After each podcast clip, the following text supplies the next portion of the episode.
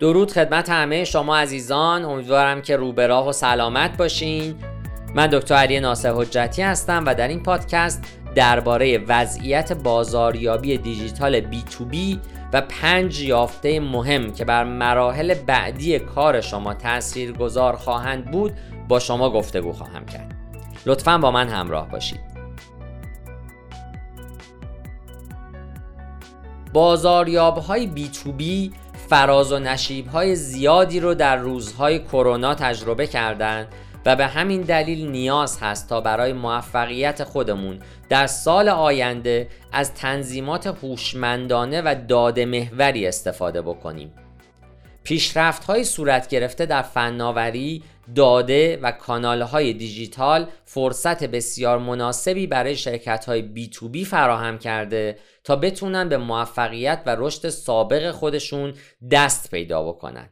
با این وجود برای اون که تغییرات استراتژیکی ایجاد بکنید و بهترین برنامه بازاریابی رو توسعه بدین نیاز هست تا به تحقیقات و داده هایی که در حال حاضر در دسترس شما قرار دارند توجه بکنید در این پادکست به بررسی نتایج یک نظرسنجی که بر 258 متخصص بازاریابی انجام شده می‌پردازیم و در این نظرسنجی از بازاریاب ها پرسیده شد که در سال آینده اونها به منظور موفقیت بیشتر چه تغییراتی رو بر استراتژی های دیجیتال خودشون اعمال خواهند کرد. چنین اطلاعاتی می‌تونه به شما کمک بکنه تا برنامه های استراتژی خودتون رو با دقت بسیار بیشتری تدوین بکنید و از اونجایی که کووید 19 قواعد بازی رو عوض کرده نیاز هست تا با استفاده از تجربه بازاریابان خبره قدم های مطمئنتری رو در این زمینه بردارید. با من همراه باشید. اول باید بدونیم که همه چیز ارتباط با مشتری هست.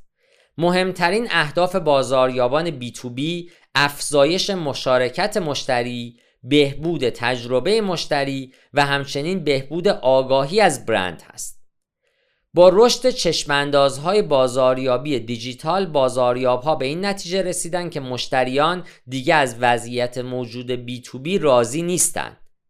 با توجه به این موضوع بازاریابها بر ایجاد یک رویکرد شخصی تر و تجربه محورتر سرمایه گذاری می کنند. زمانی که عناصری مانند جذابیت و منحصر به فردی در ایجاد تجربه مشتری دخیل باشه چنین تجربه‌ای به بخش غیر قابل مذاکره در استراتژی بازاریابی دیجیتال بی تو بی تبدیل خواهد شد از ترندهای بازاریابی دیجیتال غافل نباشیم سال 2020 معمای بزرگی را برای سازمان های بی تو بی ایجاد کرد از اونجایی که استراتژی های بازاریابی سنتی مثل برگزاری کنفرانس ها و رویدادهای حضوری غیر ممکن بود بازاریاب های بی تو بی باید راه های جدیدی رو برای دستیابی به مشتریان بالقوه پیدا می کردن. بنابراین برندها برای افزایش آگاهی از برند و افزایش تعداد مخاطبان از بسترهای اجتماعی جدید، رویدادهای مجازی و استراتژی های influencer marketing استفاده کردند.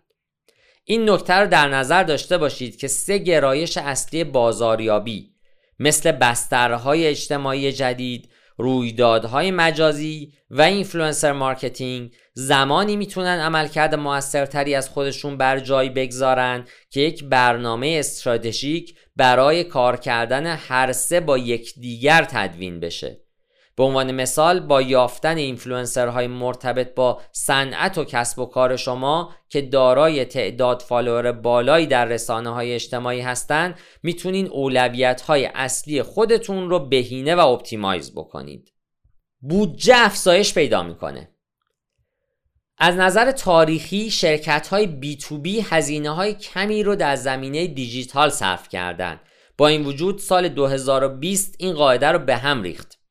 در واقع برندهای B2B پس از وقایع صورت گرفته در سال گذشته مجبور شدند تا بر قابلیت های دیجیتالی خودشون مثل فناوری و تاکتیک های لازم بر بسترهای اجتماعی رویدادهای اجتماعی و influencer marketing سرمایه گذاری بکنند به نظر می‌رسه که این روند همچنان در سال 2022 هم ادامه پیدا خواهد کرد. به طور کلی نزدیک به 68 درصد از بازاریاب های بی تو بی انتظار دارند که بودجه دیجیتال در ماه های آینده افزایش پیدا بکنه. نکته مهمی که وجود داره این است که بخش عمده ای از بودجه بازاریابی صرف تکنولوژی بازاریابی میشه.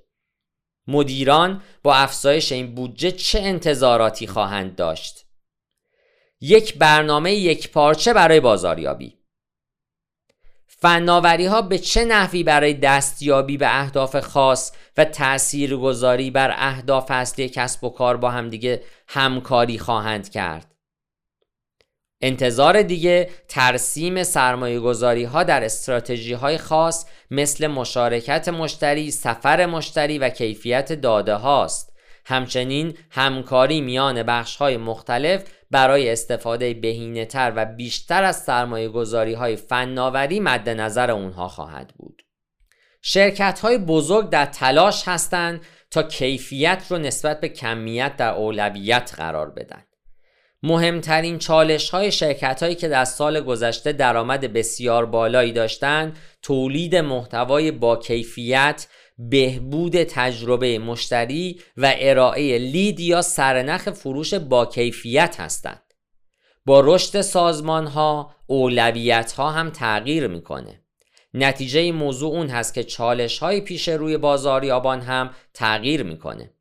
شرکت های کوچکتر بخش عمده تمرکز خودشون رو به پایین قیف فروش اختصاص میدن در حالی که شرکت های بزرگ اکثرا بر استراتژی های مرتبط با بالای قیف فروش مثل محتوای با کیفیت و بهبود تجربه مشتری متمرکز هستند.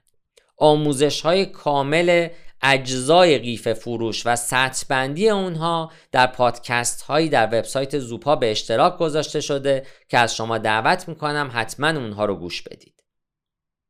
بازاریابی مبتنی بر حساب کاربری یا ABM می‌تونه بازی رو به صورت کامل تغییر بده. بازاریاب های بی تو بی که بیشترین موفقیت رو از طریق استراتژی های بازاریابی دیجیتال خودشون گزارش کردن از استراتژی های بازاریابی مبتنی بر حساب کاربری یا ABM استفاده کردند. کمپین های ABM می‌تونن با استفاده از محتوا و تجربیات هدف اقدام به افزایش تعامل و همچنین حسابهای دارای ارزش بالا بکنند. با توجه به موفقیتی که بازاریاب ها تونستن با استفاده از ABM به اون دست پیدا بکنن باید این انتظار رو داشت که این استراتژی در سال آینده هم به رشد خودش ادامه میده نکته این هست که اصلی ترین موفقیت ABM و همچنین ارائه تجربه مشتری عالی بخشبندی پیشرفته هست. زمانی که از بخشبندی پیشرفته استفاده می‌کنین عملکرد تیم های فروش، ایمیل، برنامه های محتوا و کمپین های ABM خودتون رو بهبود خواهید بخشید. دلیل این موضوع هم این هست که در این حالت بر هر یک از نقاط تماس تمرکز بیشتری صورت گرفته که نتیجه اون کسب اطلاعات بیشتر هست.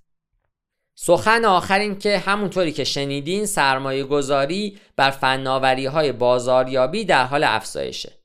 از طرف دیگه هم توجه به مواردی مثل بسترهای اجتماعی، رویدادهای مجازی و influencer marketing برای موفقیت از اهمیت بالایی برخورداره.